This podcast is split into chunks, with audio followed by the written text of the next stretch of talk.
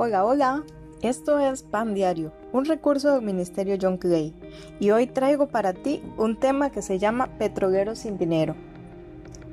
Todos tenemos anécdotas de infancia, y en mi mente ilusa de niña quiero contarles que una vez vi un documental educativo acerca del petróleo, donde dos cosas específicas llamaron mi atención.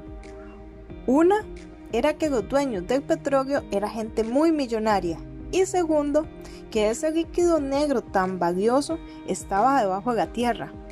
Entonces, en mi pequeña mente concluí que debía cavar mi propio pozo de petróleo porque así podría comprar todas las Barbies que quisiera y mucho helado. Con mucha emoción inicié mi pozo con una cucharita, pero al ver que el trabajo avanzaba tan poco, sin permiso agarré la cuchara de cocinar de mi mamá y aunque con la cuchara grande lograba sacar más tierra, me di cuenta que no era tan fácil como creía. Y rápidamente perdí el interés, porque yo quería que fuera rápido y sin esforzarme tanto. Pero fue todo lo contrario. La estocada final a mi historia, de esa linda fantasía, fue cuando un adulto burlándose me dijo que tendría que cavar muchísimo más profundo y que tardaría mucho tiempo. Bueno, mi inocente anhelo de niña no está lejos de la realidad de muchos adultos, que aunque trabajan por su sustento diario, viven buscando atajos para encontrar una forma rápida y fácil de producir dinero en abundancia, sin saber que caen más rápido en la pobreza. Así lo describe el Proverbios 13:11. La riqueza lograda de la noche a la mañana pronto desaparece pero lo que es fruto de arduo trabajo aumenta con el tiempo.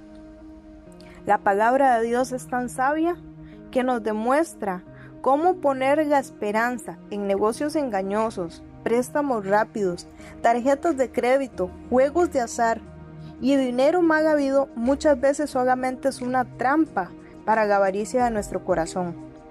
Es precisamente ese afán desmedido de poseer y adquirir riquezas para atesorarlas, lo que se vuelve para muchos un abismo profundo, un abismo sin fin en el cual es muy difícil salir.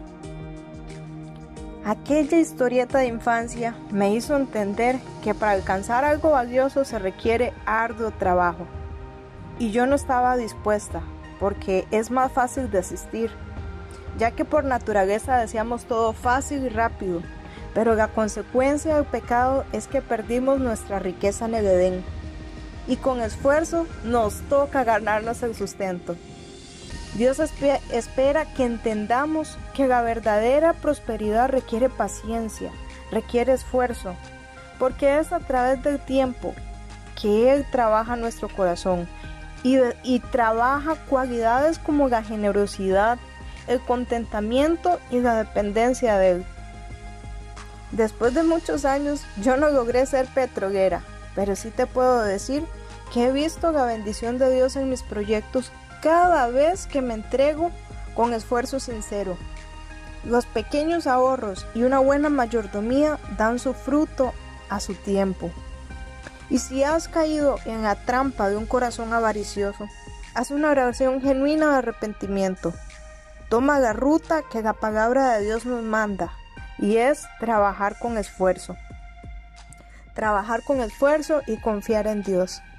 Yo este día te invito a que examine las intenciones de tu corazón en cualquier negocio, en cualquier decisión financiera que estás tomando. A veces los atajos a la ligera nos llevan a pobreza. Bueno, ¿y qué te parece si oramos? Señor Jesús, te damos gracias por las cosas hermosas que nos das en esta vida. Permítenos valorar aquellas, Señor, más que las que el dinero pueda comprar, Señor.